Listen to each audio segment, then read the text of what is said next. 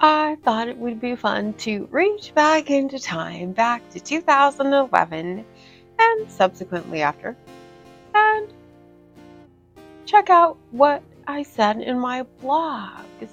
My blogs were written uh, as my first outreach, is what I thought.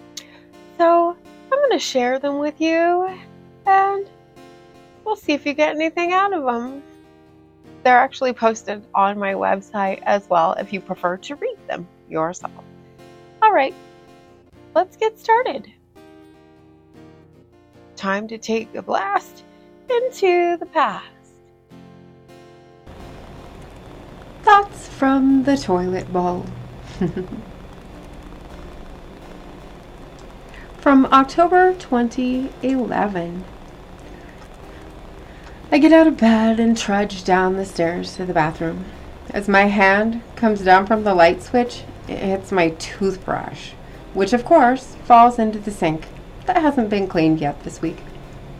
I pick it up, rinse it off, and try to set it back in its rightful spot, and it plunges headlong to the floor. I say the S word.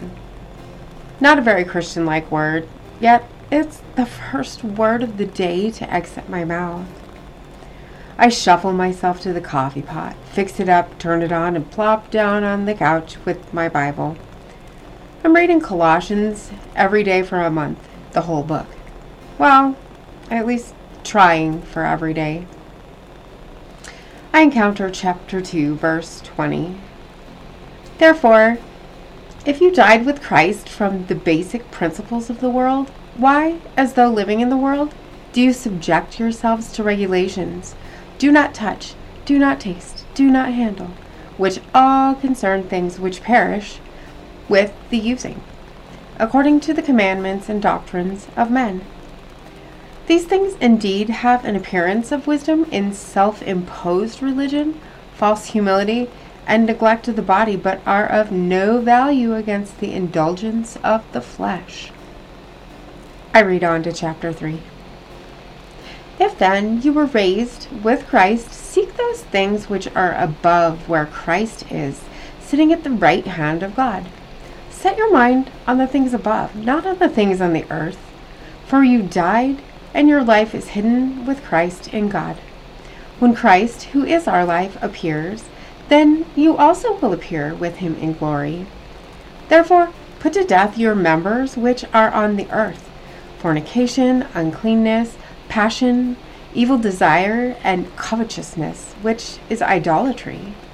Because of these things, the wrath of God is coming upon the sons of disobedience, in which you yourselves once walked when you lived in them. But now you yourselves are to put off all these anger, wrath, malice, blasphemy, filthy language out of your mouth. Do not lie to one another, since you have put off the old man with his deeds, and have put on the new man who is renewed in knowledge according to the image of him who created him.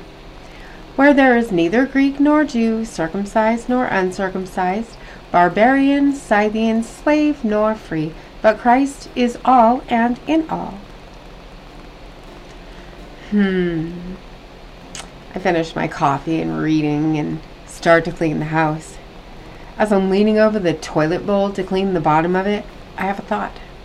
Life is full of the S word poop. And I need to change my view on things.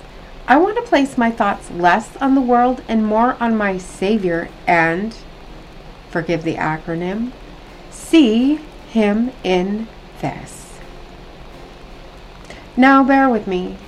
So much of life is affected by our skewed per- perception and lack of willingness to change even the things we know are wrong in our lives. How can I see Christ in this? Dropping of a toothbrush, tripping over a rug, which I know I didn't mention before, arguments with my husband, a car breaking down. How about the loss of a job? The list could go on and on, huh?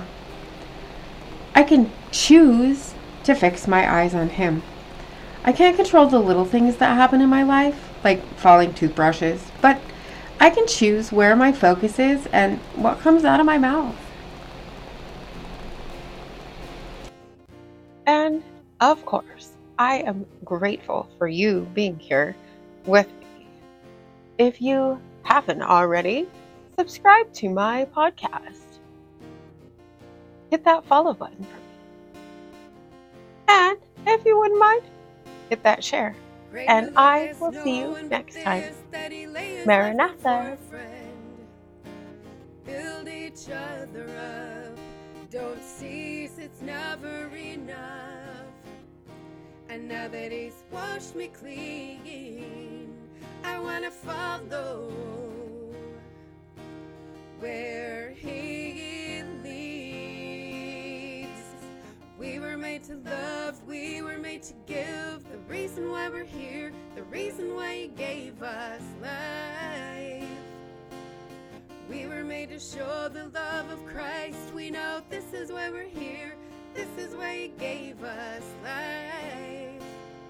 So let his love shine through in everything we do. It's all for love.